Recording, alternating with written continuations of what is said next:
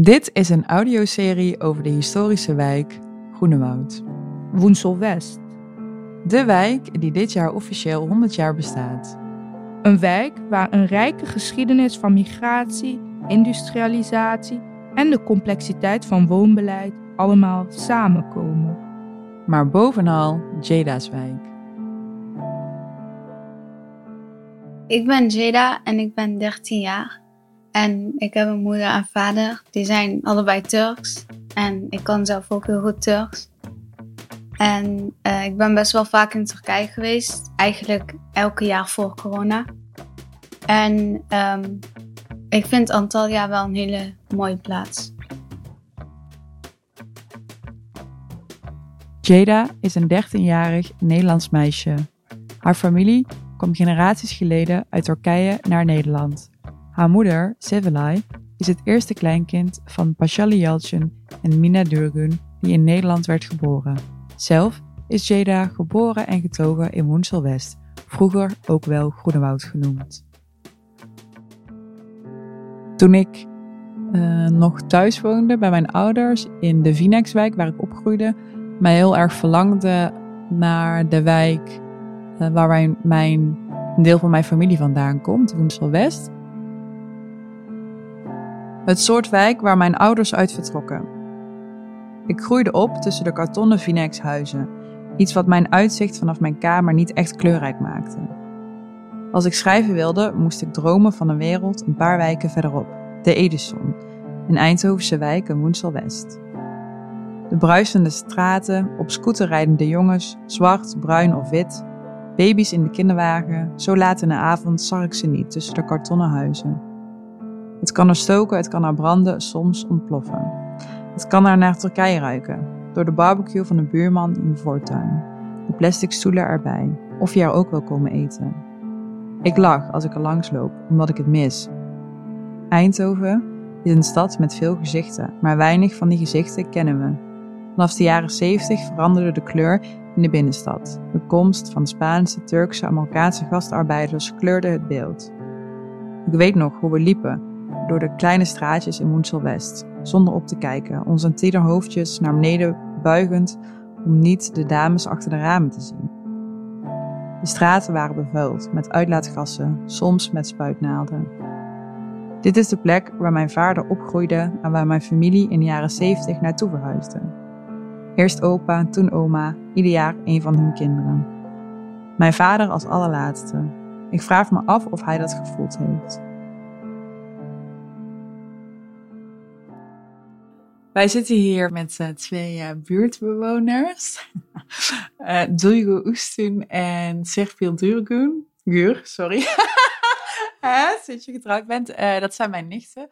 En wij gaan van, vandaag lekker kletsen met jullie over deze wijk. deze wijk zeg ik waar jullie geboren en getogen zijn. Welkom. Dank je. Welkom. Duygu, hoe zou je deze wijk omschrijven? Als je daar uh, weinig woorden voor zou mogen gebruiken. Uh, weinig woorden. Ja. Ik zou zeggen kleurvol, toch? Kleurvol, kleurrijk. Kleurrijk. Sociaal. En gezellig. Gezellig. Wat is er zo gezellig? Uh, ik moet zeggen, onze buurt is nu aan het bloeien. Het is veel gezelliger dan eerst. Je hebt overal cafeetjes, terrasjes die op dit moment wel gesloten zijn, jammer genoeg, maar dat maakt het wel gezellig. Je kan gewoon buiten zetten. Niemand zou je raar aankijken als je dat doet. Ja, buiten in de voortuin is het. Buiten in de voortuin. Je hoeft niet in je achtertuin te zetten, inderdaad. Is dat altijd het geval geweest, dat je buiten in de voortuin zat? Ja. Ook als je zelfs geen voortuin hebt, toch? Gewoon op de stoep kun je ook gewoon, ja, dan pak je gewoon een stoel en dan kun je gewoon zitten. En niemand die je raar aankijkt. Dus... En jullie zijn allebei opgegroeid in deze wijk ook, hè? Ja. Ja. Geboren en getogen? Geboren en getogen. En uh, als je dan kijkt naar hoe deze wijk in de afgelopen jaren veranderd is, hè, waar, wat zou je zeggen dat, uh, dat, dat vroeger echt zo heel kenmerkend aan deze wijk is? Waarvan je denkt van, uh, daardoor wisten mensen, oh, ik kom uit, uit de Edison. Criminaliteit. ja, maar hoe, hoe, hoe zie je dat? Want jij, jij was toen een jong meisje. Hoe zie je dan ja, criminaliteit? Ja. Hoe moeten we dat stellen? Dat zie je denk ik niet. Maar als je op, op school bijvoorbeeld, als je ging eh, vragen van eh, waar kom je vandaan of uit welke, wijk. En je zei het eten, ja, Woensel. En ik moest dan ook heel vaak zeggen, bij- vlak bij de Edison of bij de Edisonstraat. Dan was het meteen van, oh, de coffeeshops, oh, de rode buurt. En dan kreeg je van dat soort dingen. Maar wij zijn er opgegroeid en ik heb dat soort dingen eigenlijk nooit meegekregen. Ja, ik, kan, ik kon s'nachts gewoon om 12 uur gewoon op de straat eh, van de ene huis naar het andere gewoon wandelen. En En dat was veilig eigenlijk. ja, ik voelde mij nooit onveilig. Ook nu, als ik naar mijn nicht ging bijvoorbeeld, en dat is gewoon wel een straat achter, dan, ja, s'nachts om 12 uur konden we dat gewoon doen. En er gebeurde afkloppen niks. Jullie groeiden dus op met alle eh neefjes en nichtjes bij elkaar. En dan wij waren dan het enige gezin dat hier nieuw woonde, Nee, zeg klopt, maar. ja. Wat vonden jullie van, van als je dan bij ons kwamen, zeg maar? Hoe was dat dan? Want vooral jij druk, want wij schelen niet zoveel qua Ja. leeftijd. En jij was heel vaak bij ons als kind.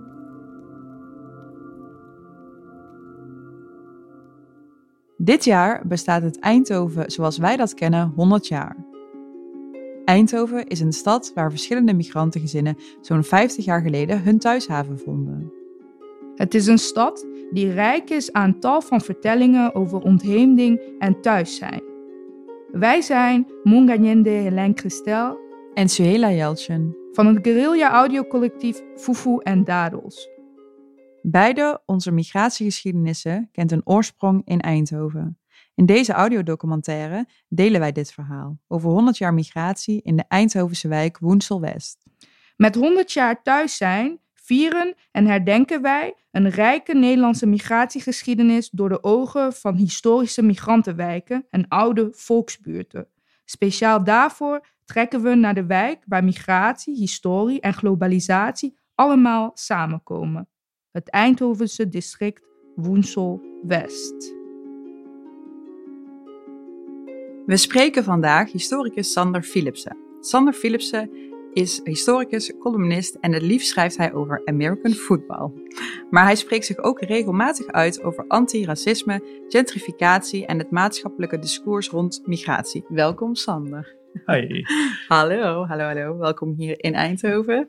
Ehm, de naam eh, Woensel zou afkomstig zijn van een Germaans woord, sala, wat huis betekent. En ik vond dat eigenlijk wel toepasselijk, die vergelijking met huiskamers. Begrijp jij eh, een beetje waar ik, eh, wat ik bedoel als ik dat zeg? Ik, ik denk het wel. Als je een beetje hier door de wijk heen rondloopt of ooit komt, dan, dan zie je wel waar dat verband vandaan komt. Ja, toch? Want ehm, als je hier zo, want jij bent hier, ehm, je hebt hier wel roots ook in Eindhoven, toch?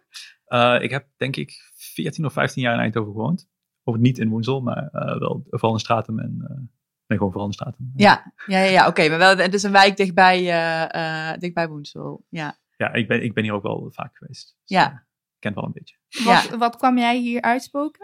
Eh, ik kwam hier, ik kwam, hier uitspoken. Ik kwam hier studeren. Oké, Eh, Of tenminste, daarvoor kwam ik naar Eindhoven. En Ja. ben ik een hele tijd blijven hangen. Eh, maar ik had vrienden wonen in Woensel. eh, dus eh, ik ging Ja. ik zat een biertje drinken. Ja, en zie je dat hier, want ik weet niet hoe lang dat geleden is, niet heel lang geleden, maar zie, zie je al wel wat veranderingen als je hier zo binnenkomt en dan... Ik, ik vind het nog wel meevallen, maar wel wat verandering. Ehm, ik ben anderhalf jaar geleden verhuisd uit. Dus het is niet zo heel lang geleden. Nee. Ehm, maar het- vaak is dat ook een, gewoon een geleidelijk proces. En dan zie je die verandering. Tenminste, ik zie die verandering dan minder snel. Ja, ja maar in- ja, dat snap ik inderdaad, ja. Ja, er is in ieder geval heel veel veranderingen geweest in, in eh, deze wijk. Daar gaan we het eh, eh, allemaal eh, over hebben. Eh, maar een hele grote verandering is eigenlijk wel de industriële revolutie van Eindhoven. Ehm, van over het hele land trokken arbeiders naar deze stad toe. En eigenlijk was dat de eerste arbeidsmigratie in Nederland. Wie waren die mensen en hoe kwamen zij hier terecht? Wie recruteerde hun? Hoe ging dat? Nou, voor de eerste grote golf van arbeidsmigratie in, in Eindhoven specifiek. Dus in Nederland is de industriële revolutie relatief laat op gang gekomen. Dus het Mhm. is heel lang een heel agrarische samenleving gebleven. Dat zie je ook eh, in Eindhoven nog. Is dat dan een verschil met andere landen in Europa, zeg maar? Met eh, wat je zegt, ja, het is later nou ja, zeker. Met, meestal is de vergelijking is, eh, is Engeland. Engeland is natuurlijk begin 19e eeuw gebeurd. Heel veel landen ook. In, in België was die volgens mij ook een stuk eerder. Ja, En in Duitsland ook. Uh, maar Nederland is gewoon heel lang agrarisch geweest. En pas eind 19e eeuw zie je echt industrialisa- industrialisatie op gang komen. ja, hoe komt het dat dat zo lang geduurd heeft eigenlijk? Want in mijn hoofd is misschien, misschien ook wel veel leren hoor. Is Nederland best wel Ehm, juist van innovatieve ideeën, zeker Eindhoven ook, als je kijkt dan nu. Maar eigenlijk zeg jij, nou, we waren best wel laat. Ja, nou, dat, dat is ook Is het eerst bij de buren Dus- kijken of het lukt en dan... eh, ja, het is goed, goed stukje propaganda, denk ik. Ja. Ehm, nou, het, voor een deel heeft het ermee te maken dat de landbouw in Nederland gewoon altijd heel vruchtbaar is geweest. Dus je hebt heel vruchtbare Oh, grond, ja, heel productieve landbouw. Nederland is ook een van de meest productieve landen qua landbouw. Ik geloof de nummer twee in totale export ter wereld. Dus totale voetbal, voet, voetbal, voedselexport. Niet alleen eh, per hoofd van de bevolking, maar gewoon in totaal. ja. Dat, is, dat is een aanzienlijke Dat, ja, is, dat is heel erg veel. Ehm, dus daar is het wel altijd heel innovatief in geweest. Ja, en voor een deel gaat het om ehm, investering, om eh, kapitaal. Nederland is heel lang gewoon eigenlijk arm geweest, zeker in de 19e eeuw. Mhm. Dus er was niet zoveel te investeren om eh, industrialisatie op gang te brengen. Maar er komt verandering in dus. In, in de 19e eeuw, Ja, zeker eind 19e eeuw. ja. En dan zie je zeker in Eindhoven zie je eh, textielfabrieken eh, en tabaksfabrieken. Ehm, dat zijn de voornaamste industrieën dan eh, in die tijd. Ehm heeft, ook te, heeft ook te maken met de groei van kolonialisme. Dus op dat moment krijg je dan bijvoorbeeld heel goedkope tabaksbladeren uit Indonesië. Ja, Ehm, en dan vooral uit Sumatra en ik geloof Delhi eh, specifiek. ja, ja, want over die, die banden met kolonialisme gaan we het inderdaad later in het gesprek nog over hebben. Maar dus een, Eindhoven, hè, eh, want daar hebben we het vandaag over, ehm, eh, had het eigenlijk eh, te weinig arbeiders voor het werk dat er kwam. En toen begonnen ze met de eerste eh, ja, arbeidsmigratie eigenlijk. Kan je daar iets meer over vertellen? Welke mensen kwamen hier en, en hoe vooral? Eind 19e eeuw zie je dan vooral eh, veel mensen uit Duitsland. Waarvan ook nog een aanzienlijk deel eh remigranten zijn. Dat zijn Nederlanders die eerst naar Duitsland zijn verhuisd en daarna terug zijn gekomen. Oh ja, ja. En die zijn vaak relatief geschoold. Dus waar het in Eindhoven aan de brak was arbeid. Je had gewoon heel veel boeren. Je had niet zoveel, relatief weinig mensen überhaupt. Ja, Eh, maar wat je in Nederland over het algemeen ziet, is dat er gewoon heel weinig geschoolde arbeid is. Mensen die weten hoe ze met machines moeten omgaan. Mensen die Mhm. snappen hoe eh, een industrieel productieproces werkt. Ehm, dus daar werd ook heel hard aangetrokken. En dan gaat het om mensen uit Duitsland of uit Zwitserland. Gebieden die toen technologisch eh, iets verder waren qua industrialisatie. Dus daar werd ook aangetrokken. Het gaat dus zowel om geschoolde arbeid als om gewoon überhaupt mensen kunnen vinden die iets kunnen doen. Omdat ze niet beschikbaar waren hier. Dus eh, de plek die zich nu de Brainport noemt, heeft de Brains eigenlijk echt moeten halen uit het buitenland. En dat geldt zowel voor arbeiders als voor de mensen die eh, de kapitaalbezitters, zeg maar. Dus bijvoorbeeld Menjo, eh Menjo in de Blok was een hele grote sigarenfabriek. Die maken tegenwoordig geloof ik de mascottevloeitjes. die zitten niet meer in Eindhoven, dacht ik, maar die bestaan nog wel. Ehm, en Menjo is een Franse Amerikaan uit mijn hoofd. En eh, de Blok kwam uit Amsterdam bijvoorbeeld. En dat zie je bijna, bijna alle grote eh, industriëlen eh, in Eindhoven kwamen niet uit Eindhoven. Nee, en, en wie waren ehm, die personen, zeg maar, die, die, die mensen soort van allemaal recruteerden? Welke, want je hebt het over een aantal bedrijven. Ehm, ehm, misschien kunnen we daar, ja, inderdaad, welke bedrijven en welke personen eh, spelen daar een belangrijke rol in? Je hebt dus Philips, de tabaksindustrie, daar heeft Ja. mijn opa bijvoorbeeld gewerkt. Maar dat, dan gaan we alweer een stapje verder, want dan hebben we het over migratie uit andere landen.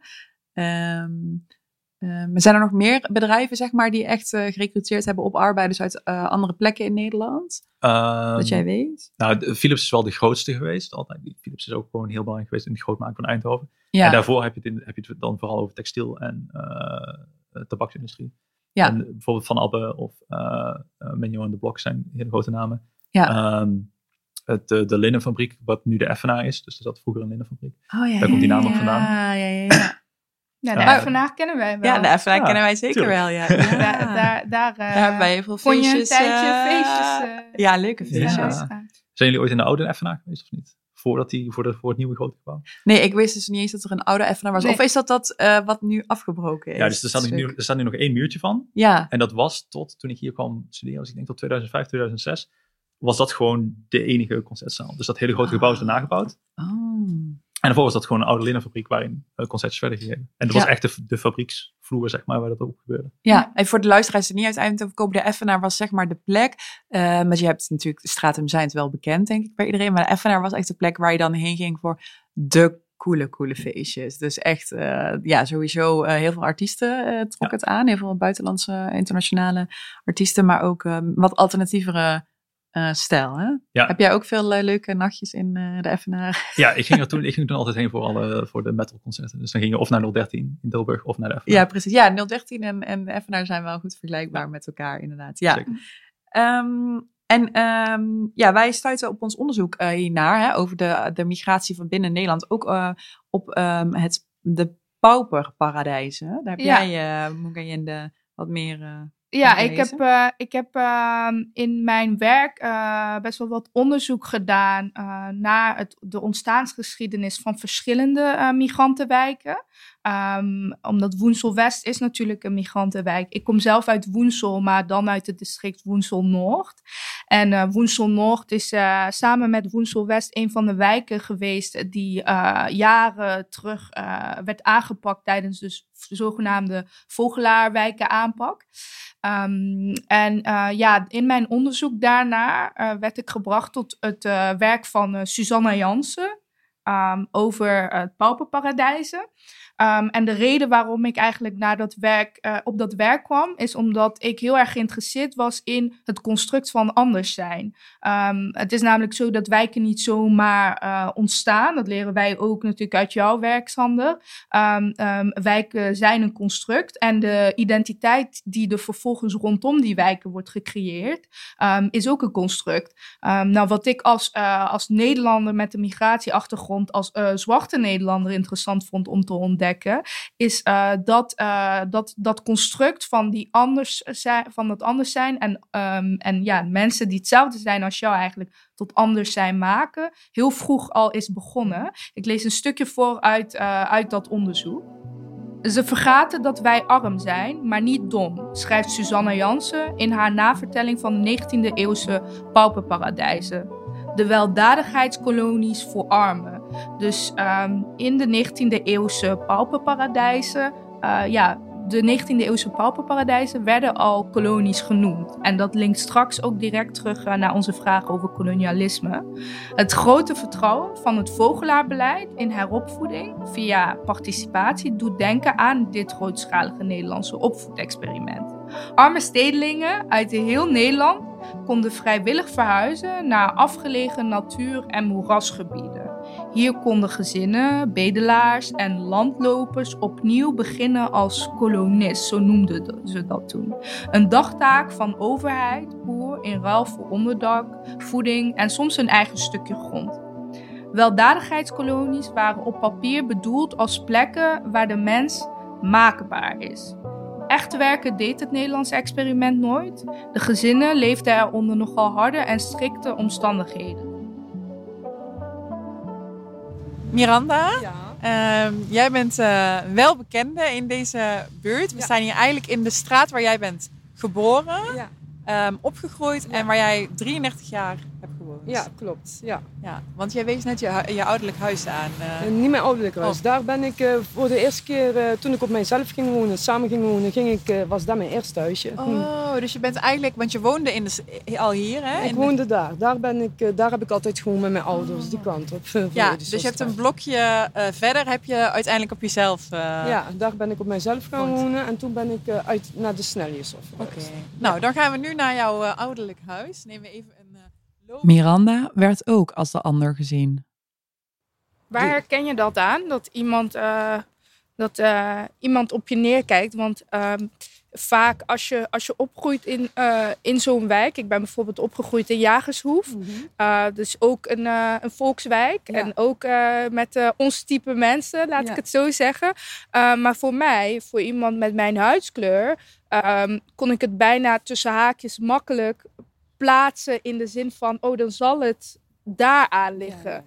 Ehm, en ik vind het dus best wel bijzonder dat jij dan als jong kind, die niet per se wordt gelezen als, ik weet niet, een, een niet-Nederlands kind, Mhm. toch nog eh, heel goed kon zien en voelen dat er, eh, dat er anders naar jou werd gekeken. Dat je dus ook nog steeds die ander was. Ja. Eh, wat, wat betekent dat? Hoe, hoe, waaraan merkte je dat? Wat voor voorvallen waren er?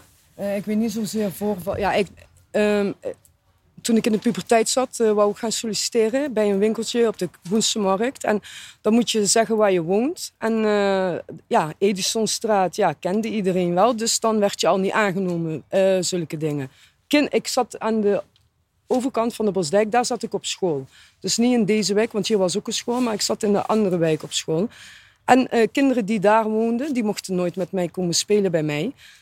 En ehm, als je dan volwassener wordt, dan merk je gewoon dat mensen denken dat je niks begrijpt of zo, weet je wel. Eh, ja, dat ze het op een andere manier aan jou moeten uitleggen. En ja, een beetje bang zijn ze ook om niks. Dus ja. Er wordt een positie in de maatschappij toegekend die je helemaal niet herkent, maar dit wordt jou aan jou toegeschreven Ja, eigenlijk. ja, en zo groei je op wel, hè. Dus ja, zo kijk je ook de wereld in.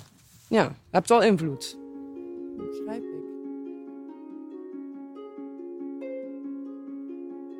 Ja, heavy eigenlijk. ehm, deze stukken. Het- ja, ik wist zelf eh, pas heel laat dat, dat dit ook in Nederland gebeurde.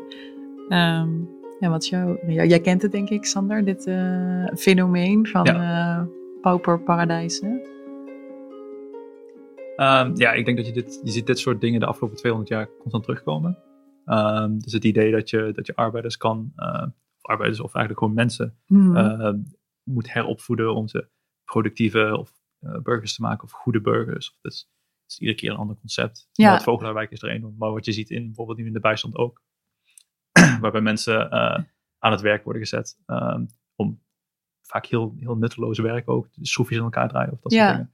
Ehm, met dan het idee van, och, dan leren ze wat arbeid is, of dan leren ze dat ze vroeg moeten opstaan of Ja. zo. Een heel belerend. eh, Is dat gewoon concept. hypocriet? Is dat gewoon, komt gewoon goed uit ook natuurlijk? Want ehm, als, als die vraag er niet was naar, arbei- naar arbeiders, dan waren die pauperparadijzen er misschien ook niet. Terwijl een soort van het beeld was, nou, we, moeten me- we helpen mensen, toch? Dat, dat was hoe het verkocht werd, zeg maar. Is dat een beetje een link die jij ziet ook met...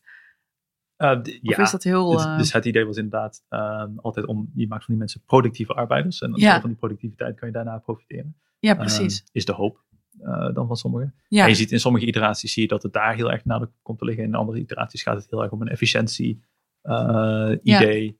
Ehm, en dan gaat het minder om de mensen zelf. Ja, want, maar wat, wat voor invloed eh, dat kan hebben op, een, eh, op iemands leven is ook heel erg terug te lezen weer in Suzanne's boek. Want eigenlijk is Suzanne ehm, is een, een, ehm, begon haar zoektocht eigenlijk, eh, omdat zij onderzoek deed naar haar oma, die dus bijstandsgerechtigde was. En wat je dan dus ziet is zo'n link met, eh, je komt daar vandaan, dus jij bent iemand die uit een, in een pauperparadijs geboren is, dus in zo'n heropvoedingskamp. En een paar generaties later zijn dat dezelfde mensen die een beroep moeten doen zeg maar, op het sociale stelsel. Kun kun je daar uitkomen überhaupt dan? Is dat... ehm, Het lijkt, het lijkt eigenlijk op een soort, eh, ja, toch wel die generationele overdracht van, van armoede. ehm, daar ehm, zocht ik naar precies. ja, Ja, waar beleid toch een grote steeds in blijft heeft. falen. Ja. Ja, ja, Ja. zeker. Dus je, je ziet ook inderdaad dat niet heel veel sociale ehm, ja, bewegelijkheid is. Eh, zeker, eh, zeker onder hele arme mensen. En inderdaad gen- generaties die constant in de bijstand eh, zitten. Of van Ja. overheidssteun of van daarvoor kerkelijke steun afhankelijk zijn eh, om te overleven. Ja, dan krijg je dus echt dat, eh, wat we hier in Eindhoven zeggen, voor een dubbeltje nooit een kwartje, zeg maar. Ja, precies. Ja, Ja. maar dat is dus dat is, dat is niet zomaar een, eh, een spreekwoord, maar dat eh, is ook echt zo. Ja. Leren wij uit deze geschiedenis. Ja, ja. En wat ik, eh, wat ik interessant vind aan die geschiedenis is eigenlijk ehm, eh, voor mijzelf als eh, migrant heb ik vooral armoedeval gekend. Mhm. Uh, omdat mijn ouders de eerste generatie zijn uit hun boerengezin die gingen studeren. waardoor zij een middenklasse ja, gezin vormden met, met mij als, als hun kind en hun andere kinderen. Maar vervolgens kom je dan naar Europa en dan krijg je armoedeval. En dan kom je weer in de arbeidersklasse terecht, zeg maar. En dan kom je toch in een, um, kom je in een gemeenschap die, uh, ja, die jou toch wel bekend is. Omdat je, je creëert uh, een bepaald thuis zijn. Ook uh, binnen het niet hebben, creëer je eigenlijk het samen hebben. Het hebben van elkaar, zeg maar. En wat ik wel samen met Zwela ben tegengekomen in het onderzoek in deze wijk is um, ja, dat er ook een boel uh, mensen van kleur, zwarte mensen, maar ook witte mensen zijn, die echt tot anders werden gemaakt, doordat ze uit deze wijk komen. En zo ga je eigenlijk zo, zo uh, ga je zoveel beter begrijpen hoe uh, ras een construct is. Omdat zelfs een wit kind uit deze wijk, um, als die fietste door een wijk aan de overkant, die, die wel als een middenklassewijk uh, gezien wordt, dat da die ook werd nageroepen van ga terug naar waar je vandaan komt. En waar je vandaan komt, ja, wat is dat dan? Ja, precies. Ja, je ziet het ook met, met, met generaties aan migranten. Um, maar je ziet er ook wel een verschil in tussen wie er makkelijker geaccepteerd wordt. Dus je hebt bijvoorbeeld een hele grote golf Italiaanse arbeidsmigranten uh, gehad. in de jaren 60. Ja, daar begonnen we mee, hè? inderdaad. Ja, laten we het eh, over die arbeidsmigratie inderdaad hebben vanuit het buitenland. Dus Ja. Italianen en Spanjaarden, zeg jij ook, die werden als eerste. Ja, nou, ik weet niet als eerste, maar in ieder geval als, als relatief vroege golf in de Ja. 20e eeuw. Dus dan heb je jaren 50, jaren 60. Ja. Er kwamen heel veel Italianen en Spanjaarden naar eh, Nederland, naar Limburg en ook naar België om in de mijnen te werken. Ja. In Eindhoven niet in de mijnen, want heb je geen mijnen, dus voor ander werk. Ja. Maar je ziet dat zij nu, ehm, zij kregen ook veel te maken met xenofobie toen zij eerst Mhm. aankwamen, met, eh, met vooroordelen. Ehm, dus dan is de vraag of zij echt volledig als wit werden gezien. Terwijl tegenwoordig als je eh, een Italiaanse Nederlander, ja, niemand die er eh, twee, keer, eh, twee keer naar kijkt, zeg maar. Ja, want, je, want dus de, ehm, later zijn dus de, de uit Mar- Marokko afkomstige arbeiders en uit Turkije afkomstige arbeiders zich Ja. gaan settelen, ook in Eindhoven. En daar was het dus ehm, veel duidelijker aan op de oppervlakte aanwezig, zeg je ook, dat, dat racisme vanuit, ja. ja. Ja, dat, dat zie je ook vaak met, met verschillende generaties arbeiders, zeg maar. Hoe dichter je bij witheid staat en Mhm. hoe makkelijker je te assimileren bent, ehm, hoe makkelijker het voor jouw kinderen gaat worden om eh, te assimileren. Ja. Eh, en ja, inderdaad, je ziet, je ziet een, een, een groter verschil met sommige groepen dan met andere. En dat is Ja. soms makkelijker te zien dan bij anderen. En hoe makkelijker dat verschil aan de oppervlakte kijkt, ehm, hoe, bestand, hoe, hoe langer je blijft zien dat dat stigma blijft bestaan. Ik denk, ehm, Wat bedoel je daarmee? ja. Ehm, nou, als je kijkt naar, eh, ik denk eh W.E.B. Du Bois heeft daar heel veel over geschreven. Dus de Amerikaanse socioloog eh, van begin 20e, eind 19e eeuw over zwarte Amerikanen. En dan is het idee altijd, ehm, ja, Ierse Amerikanen hebben stigma, met stigma te maken gehad. Italiaanse Amerikanen hebben met stigma te maken gehad. Maar na twee, drie generaties verdwijnt dat. Ook Mhm. omdat je niet fysiek kan zien, oh, die mensen die zijn Iers of die mensen die zijn Italiaans. Terwijl zwarte Amerikanen ga je altijd kunnen blijven zien dat zijn zwarte Amerikanen. Ja, en, dan, en die vergelijking is dus hier in Eindhoven dan van toepassing op, op de Turkse en Marokkaanse afkomstige. Eh, de onder andere, Ah, ja, ik zou Onder zeggen op, op, zwarte eh Eindhovenaren. Ja, Niet dat ja. het mij wat kan Ja. schelen. Ik zou liever ergens anders wonen. But I don't make that kind of money to rent me some fine, classy apartment downtown. Dus nu ben ik hier terechtgekomen in Eindhoven, in Woensel West. Er wordt flink gesloopt in Woensel West. De karakteristieke Edisonstraat zal nooit meer dezelfde zijn. En waar ik woon, dat is de Red Light District van de stad. Maar het is er allemaal zo dood, dood gewoon. Man, it doesn't even give me the blues. En als ik naar die Amerikaanse songs luister over prostitutes, winos and other street scum. You know these scenes where things are rough and wild. Waar een gevoel heerst van verbondenheid. No, there's nothing groovy about my kind of neighborhood.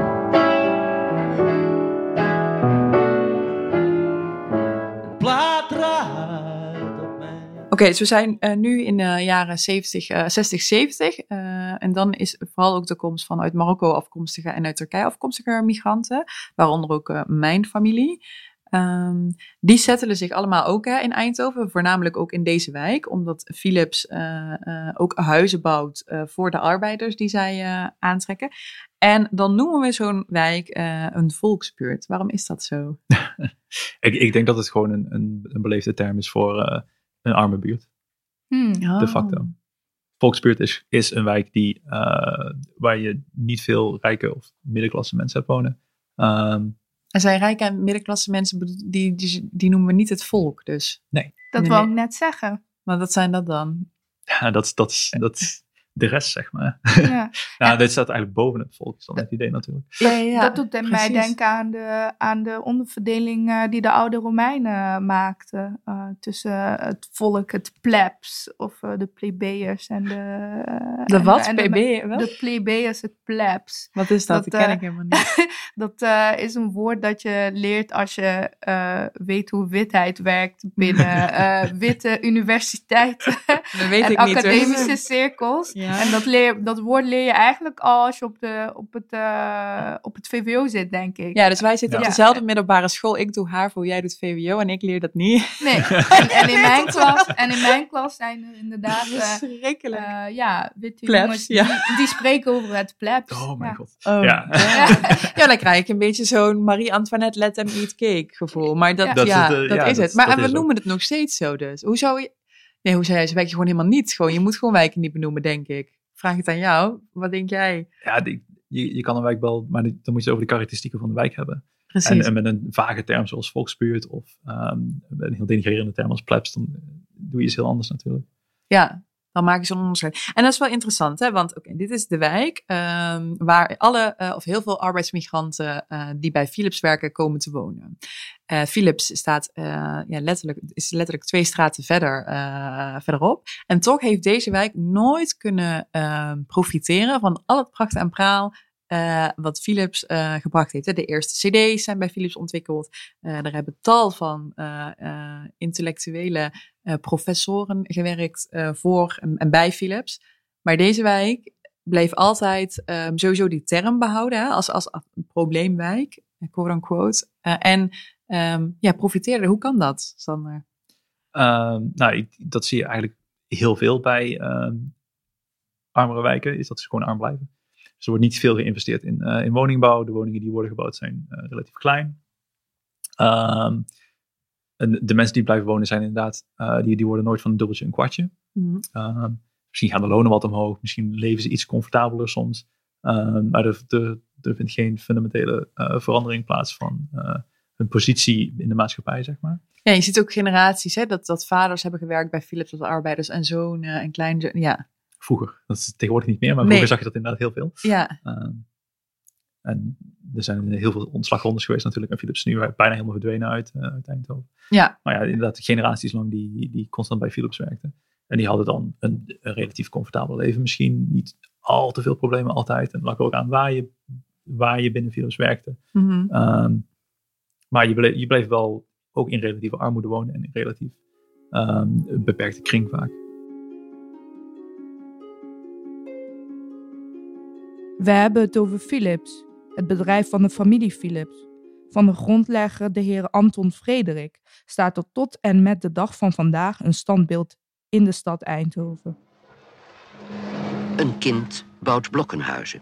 De bouwer van een wereldconcern, Dr. A.F. Philips, op 14 maart een eeuw geleden geboren, werd herdacht.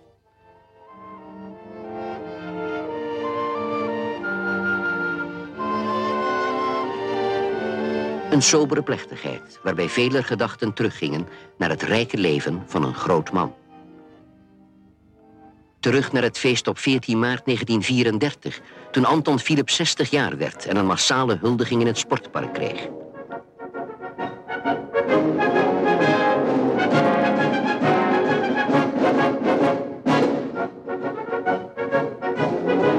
Naar 15 november 1945, toen hij met zijn vrouw na jaren weer in Eindhoven terugkwam. ontvangst van gisteren het gehele personeel, defilerend van mevrouw, mevrouw Otte en ik, die zojuist uit Amerika waren aangekomen, heeft ons geroerd tot in ons hart.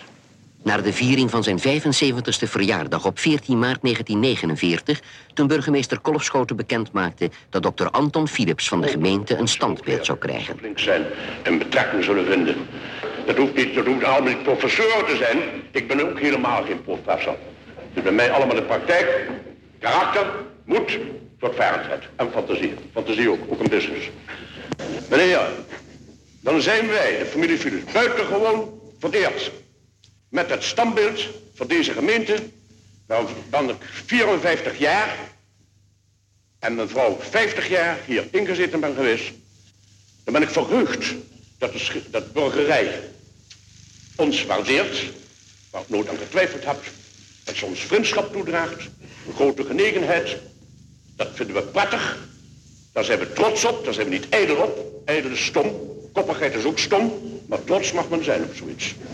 Wethouder van Baars deed de eerste zet van de schaakmatch Donner Kuipers. Het begin Je zegt, uh, vroeger was dat zo, dat generationeel werken bij Philips. En, um, en ik ben zelf in een wijk opgegroeid waar uh, die eigenlijk super uh, ja, meerstemmig was in, in, in, in instelling. Um, het was een oude, ja, een oude wijk waar eigenlijk oude Philips-medewerkers, dat waren de witte, inmiddels bejaarde bewoners. En daar kwamen nieuwkomers uh, bij, quote-unquote. En dat waren de zwarte en bruine mensen, uh, als mensen die, die status hadden gekregen in Nederland. maar ook ja, oude migranten, derde en tweede generatie. zwarte en Marokkaanse Turkse Nederlanders. En wat je, wat je daar zag, was dat de witte mensen, zeg maar, die daar woonden, die bejaard waren, dat hun kinderen niet in die wijk bleven. Dat hun kinderen buiten, naar de, buiten de wijk waren gaan wonen. Dus er was wel een soort van sociale mobiliteit, zoals ze dan noemen. Dat ze uit de klasse kwamen waar ze vandaan kwamen en, uh, en ja, naar, naar andere wijken trokken. Zoals uh, in Eindhoven kennen we Bliksembos, uh, mm. kennen we Acht en noem maar op. Um, dus waarom denk jij dat dat op een gegeven moment is opgehouden? Dat, dat, dat die generatie wel uit die wijken kon komen. De generatie van eigenlijk de ouders van mensen van onze leeftijd uit Eindhoven. Um, nou ja, de, een aantal redenen waarschijnlijk. Nou ja, in eerste instantie het helpt als je wit bent in Nederland. Um, mm. Dat maakt alles iets makkelijker. je ziet gewoon meer sociale mobiliteit daar. je ziet ook dat het minder gewoon is om je hele carrière bij één bedrijf te werken en dus ook afhankelijk te zijn van één bedrijf. Dus het heeft als nadeel dat er minder vastigheid is, um, waar heel veel mensen het nadeel van ondervinden. Uh, ja. Dus heel veel ontslaggrond is geweest bij Philips bijvoorbeeld of bij andere bedrijven in de buurt. Um, en tegelijkertijd is er natuurlijk een deel dat ervan profiteert door naar een ander bedrijf te gaan waar ze misschien wat meer kunnen verdienen um, en makkelijker zich omhoog kunnen werken. Dus je hebt ook dat concept. Mm -hmm. En bovendien is, is scholing is relatief uh, goed, zeker in de jaren 70 en 80 is, dat, is het iets makkelijker om op te klimmen uh, binnen je school. Mm. En dat helpt ook weer uh, kinderen van arbeiders om iets hoger op te komen. Dus niet, het is niet super ongewoon daar om te zien dat iemand die alleen basisschool heeft afgemaakt in de jaren 40 en 50, en dan de kinderen daarvan die uiteindelijk misschien niet naar de universiteit gaan, maar misschien naar HBO of naar een andere, mm. of naar een MBO vanaf daar omhoog werken. Ja, ja er zijn natuurlijk meer factoren die dan spelen. Ja, ook, precies internationale invloeden en zo. Omdat men het vaak ziet, hè, meer in verbinding staat met, met andere gebieden natuurlijk ja. ook. En wat je zegt geldt dan met name voor, uh, voor, voor de generatie van uh, witte arbeiderskinderen. Uh, en dan ook nog heel specifiek die niet uit dit district kwamen, uit Woensel-West. ja, dat denk ik. Ik durf niet specifiek te zeggen voor Woensel-West, want dat weet ik eigenlijk niet of dat daar wel of niet gold. Um, maar sowieso, er zijn natuurlijk heel veel witte, witte arbeiders, witte families die, um, die dat niet hebben gedaan. Mm. Of Mhm. die niet die stap hebben uh, kunnen maken. Uh, om veel verschillende redenen. Um, maar zeker, ik denk dat, dat je van, zeker van de periode jaren 70, jaren 80, begin jaren 90, die families die dat wel konden doen, waren eigenlijk bijna allemaal wit. Mhm. Hmm. Hey, Sander, het district Woensel is uh, 100 jaar oud. Uh, district Woensel-West. Uh, kan jij iets zeggen over wat dat precies betekent voor een district in historische context? Uh, de goede vraag. Um, ik denk in, in het geval van Woensel, ja, het valt er natuurlijk terug te voeren op de periode dat Woensel onderdeel werd van Eindhoven. Daar is ook heel veel strijd over geweest. Hè? Want je had toen de, de boeren die wilden liever dat Woensel een eigen ding, een eigen dorp bleef. Omdat zij dan ook meer macht konden uitoefenen. Uh, meer konden sturen waar het heen gaat. Uiteindelijk is dat niet gebeurd. Dan zie je inderdaad dat industrie uh, gewoon heeft bepaald wat er met Woensel is gebeurd. Dus ik denk dat landbouw voor 99% verdwenen is uit Woensel. Um, ja, verder. Dat is dus, dat was ja. precies 100 jaar geleden. Het eerste beslissing gemaakt en is die, uh, heeft de gemeente gezegd, hey, wij... maar je ziet het nu nog steeds, natuurlijk Eindhoven is nog steeds aan het uitbreiden. Ja. Nune is erbij, Veldhoven is erbij gekomen. Um, dus dat kan zomaar, dat een gemeente zegt, hé, hey, deze plek die, heel, die, die grenst aan ons, die, uh, die, hoort, die hoort erbij. Ja. En, ja. Maar zeg jij daar nu dat centralisatie, dus het centreren van macht, ja. dat dat niet per se een voordeel is van uh, een plek. de mensen die lokaal ergens wonen? Eh, ja. dat is een hele goede. Zeg jij dat nu? Ja, natuurlijk. Ja, nee, exact. ja, want, want, want kun je even uitleggen voor, voor mij als leek eh, op, op, op dit gebied. Waarom is- zou het voor die boeren voordeliger zijn om te blijven eh, eh, een, eigen bestuur te hebben? Of, of hè, ik weet niet precies hoe dat dan zat. De, de boer die het langst het werk doet of zo, die bepaalt alles. Maar dan dat het eh, vanuit de gemeente bepaald wordt. Nou ja, je hebt dan nog steeds wel een eigen gemeente natuurlijk. Dus het idee was Woensel blijft een gemeente. Maar Ja. ehm, dan kan Woensel bepalen zelf wat, wat het wil doen. Precies, dus met de grond zeggen, ook, wij ja. willen hier niet eh, een Philips. wijk bouwen voor arbeiders. Wij Ja. willen dat als landbouwgrond houden. Ja, ja. En dat, ja, als boer heb je natuurlijk niet, liever meer landbouwgrond dan arbeiders die met jou concurreren. Ja. ja. Of eh, wij willen hier geen, Geen snelweg. Philips. Ja, geen, ja, ja. Bijvoorbeeld, dat soort dingen. Of geen eh, aangelegd park, Philips Park. Ja. Ja, ja, Interessant. Ehm, Eindhoven heeft zich na de oorlog in een razendsnel tempo ontwikkeld en ergens de kracht vandaan gehaald om mensen en technologen vanuit de hele wereld over te halen om zich hier te vestigen. Ehm, waarom was Woensel West, denk jij, zo instrumenteel in de groei van een bedrijf als Philips naar een werelds eh, multinational? Nou ja, Woensel Woensel West is gewoon belangrijk gemaakt door Eindhoven. Of door, door Philips. Want de- Philips wil arbeiders hebben om eh, te kunnen produceren. Mhm. Ehm, als je arbeiders hebt, moet je ze ergens kunnen laten wonen. En daar hebben ze West voor gekozen. Eigenlijk is het zo simpel. Ze hebben hier gewoon heel veel arbeiderswoningen gebouwd.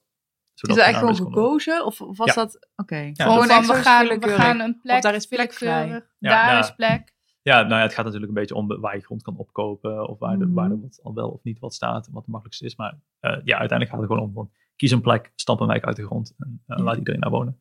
Zo. Ja, en het zal dan niet toevallig eh, zijn geweest dat juist deze plek dan eh, eh, wellicht een van de goedkoopste grondprijzen had en een van de makkelijkste ehm, eh, plekken was om mensen of te verdrijven of te zeggen van we gaan hier gewoon ons eigen ding doen. Ja, natuurlijk. Ehm, ja, dat is denk, denk ik ook een van de dingen waar de boeren van Woensel bang voor waren toen zij niet bij Eindhoven wilden komen.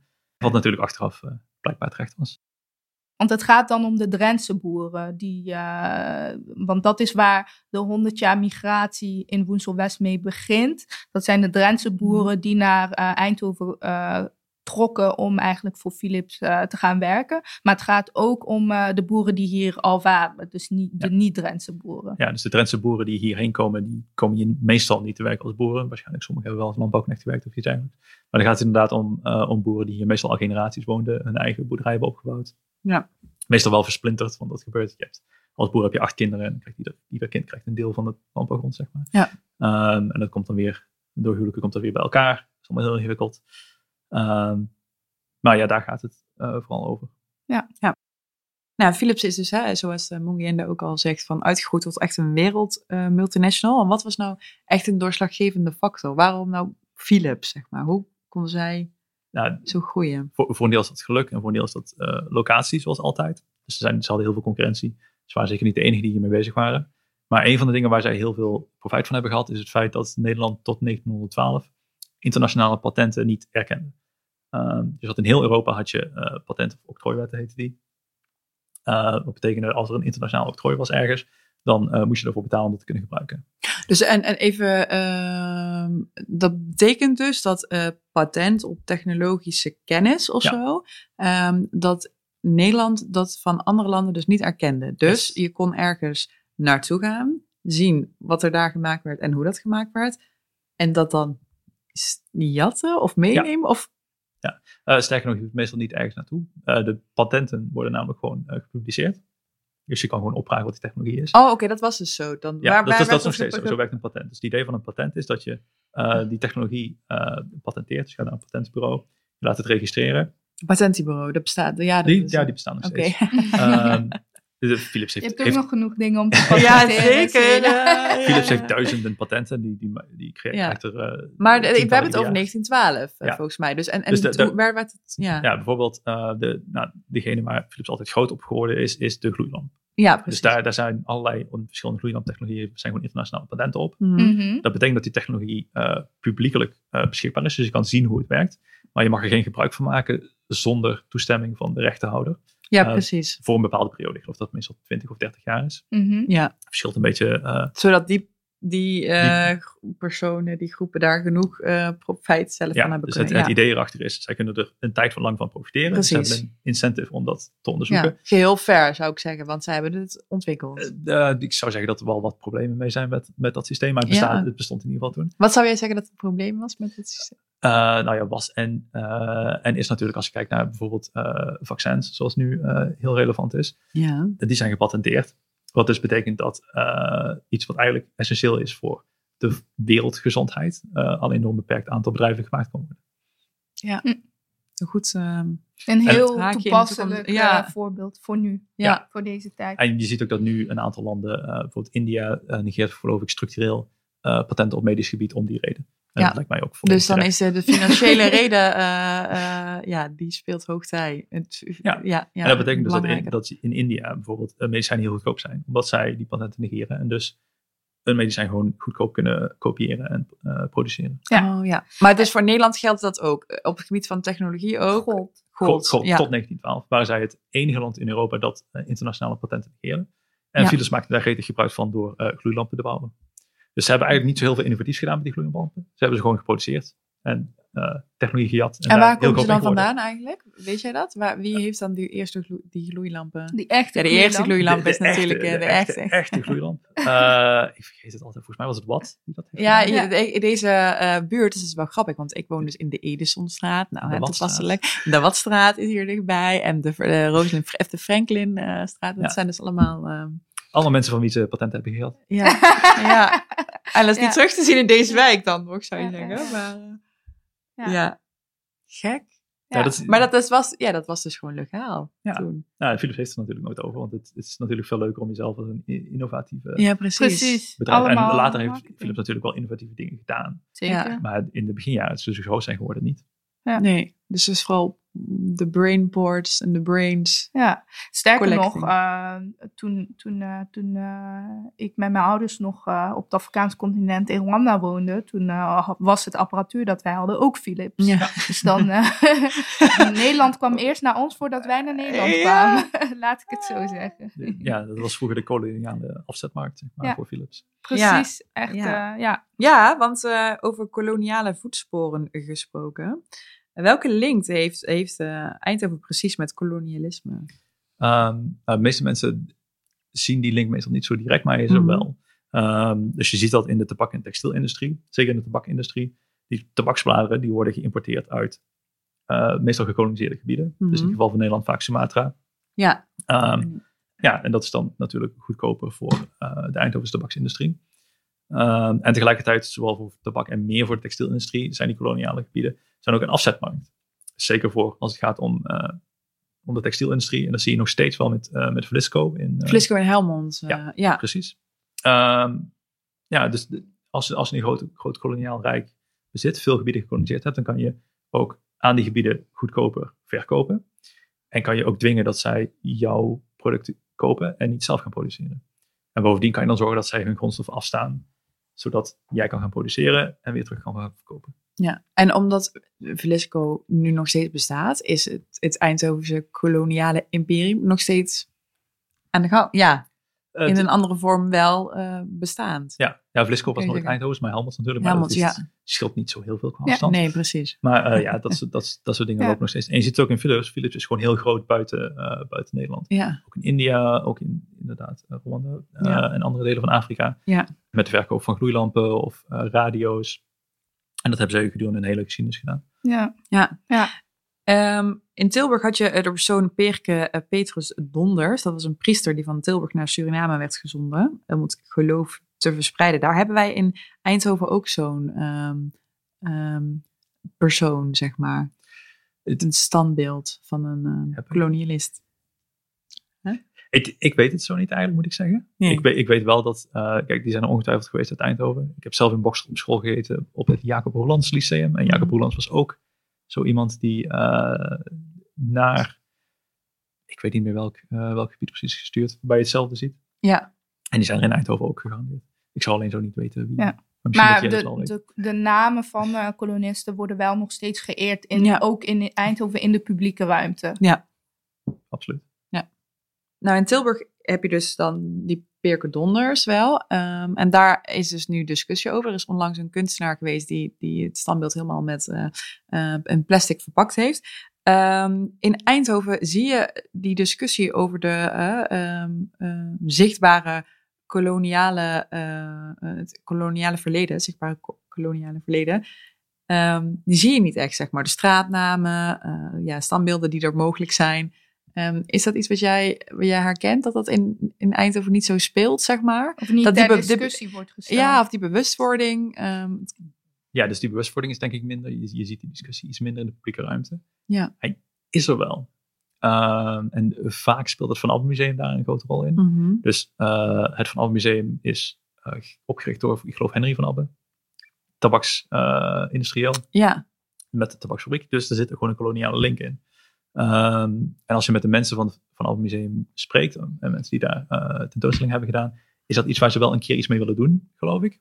Wel een Eh, keer, ja, die, die kennen we. Wel, wel een keer iets mee willen doen. Van Abbe heeft op, is op zich denk ik het meest vooruit- vooruitstrevende instituut Ja. in Eindhoven wat dat betreft. Ja, dat denk ik. Ehm, maar ja, da- daar blijft het een beetje bij beperkt. Dus zij, zij weten, nou ja, Van Abbe, da- daar is iets mee, maar ze, volgens mij hebben ze nog Ja. niks concreets mee gedaan. Nee, wel een goed voorbeeld wat je aanhaalt. Ja, want Van Abbe laat wel ook ehm, die, ehm, die bronnen, die tonen zij wel. Dus het materiaal eh, vanuit Ja. de tabaksindustrie Ja. en die archieven, Ja. eh, die zijn daar. Maar voor de mensen die misschien wellicht geen toegang hebben tot de archieven van Van Abbe Museum of niet eh, toegang hebben tot het Van Abbe Museum zelf, zou je kort kunnen toelichten wat die, wat dat, die koloniale link tussen eh, het Van Abbe eh, ehm, eh, en het eh, voormalige Nederlandse koloniale rijk precies is? Ja, de Van Abbe was gewoon een tabaksindustrieel. Dus die had tabaksfabrieken. En dat betekent dus tabaksbladeren uit Sumatra. Ehm, dat is gewoon een hele directe koloniale link. Mhm. Ehm, hetzelfde geldt voor de afzetmarkt, maar in mindere mate voor tabak. Ehm, dus dat is de meest directe link waar zij het over hebben. Daarnaast is heel veel van de kunst, eh, heeft vaak ook nog wel wat, nou niet Want- heel veel van de kunst voor een deel heeft dat wat dubieuze links. Ja. Er zijn ook een aantal racistische eh, schilderijen bijvoorbeeld, eh waar Ja. als onderzoek naar is gedaan. Ja. Dat soort zaken. Ja, en, en die tabakbladen die werden dan eh, gehaald eh, op Sumatra en die werden dan eh, verbouwd door. Eh, door lokale eh Sumatraanse mensen. Ja, Ja. Onder leiding van natuurlijk witte Nederlandse eh, opzichters. Ja. Ja. Ja, ja, ja, ja.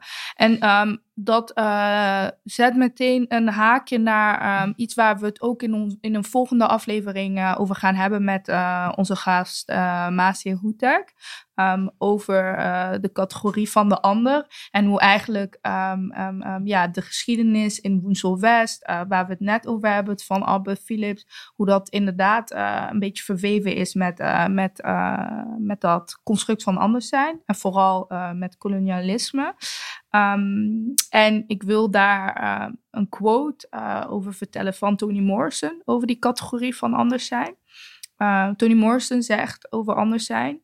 Mensen, al dan niet machtig, zijn continu bezig met de verdeling en groeperingen uh, van andere mensen om zo economische uitbuiting te rechtvaardigen en hun gevoel van veiligheid en verbondenheid te versterken.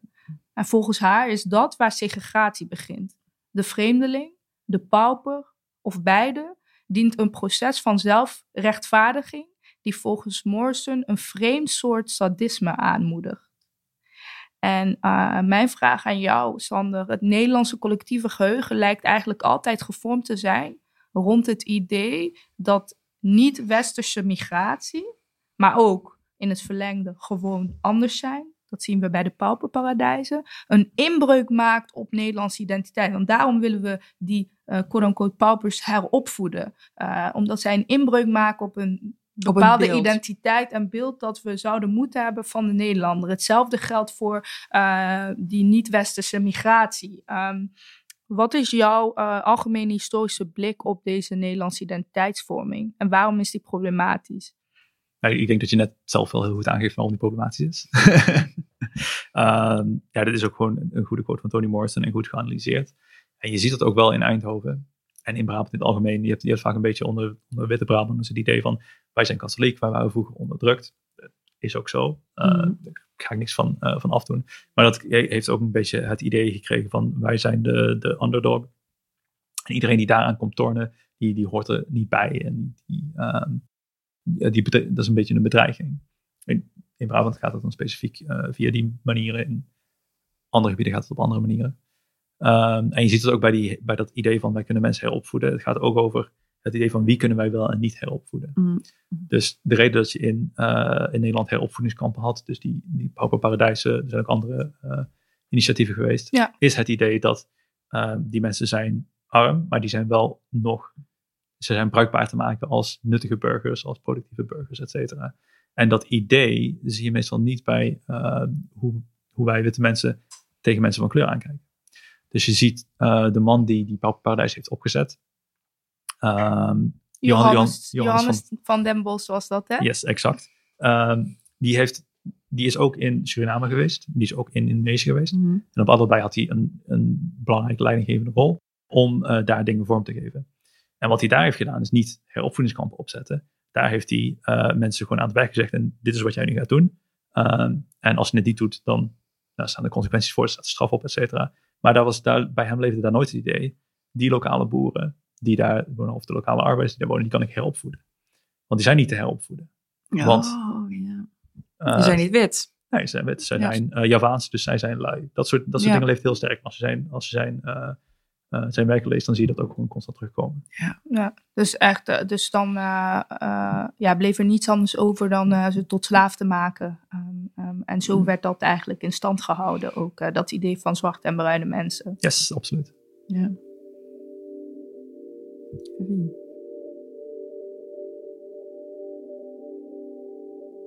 Het gebrek aan materiaal over arbeidsmigratie in onze reguliere Nederlandse instellingen is tekenend. Wij gingen op zoek naar informatie over de eerste contractarbeiders van buiten Europa die zich in de wijk vestigden. Het regionaal historisch centrum Eindhoven kon ons niet helpen. Dit is het nummer van het regionaal historisch centrum Eindhoven. Vrijdag is de receptie gesloten en zijn wij via dit nummer niet bereikbaar. Ik mail naar het regionaal historisch centrum Eindhoven. Wat hebben ze gezegd? Ehm, dank voor jullie mail en interesse in ons archief. Wat een ontzettend leuke opdracht. Onze medewerkers kunnen jullie helaas niet verder helpen. Maar oh, dan sturen ze ons door naar een website. eh, cultuurhistorische.nl. Wellicht kunnen zij jullie verder helpen. Succes met vriendelijke groet. Oké.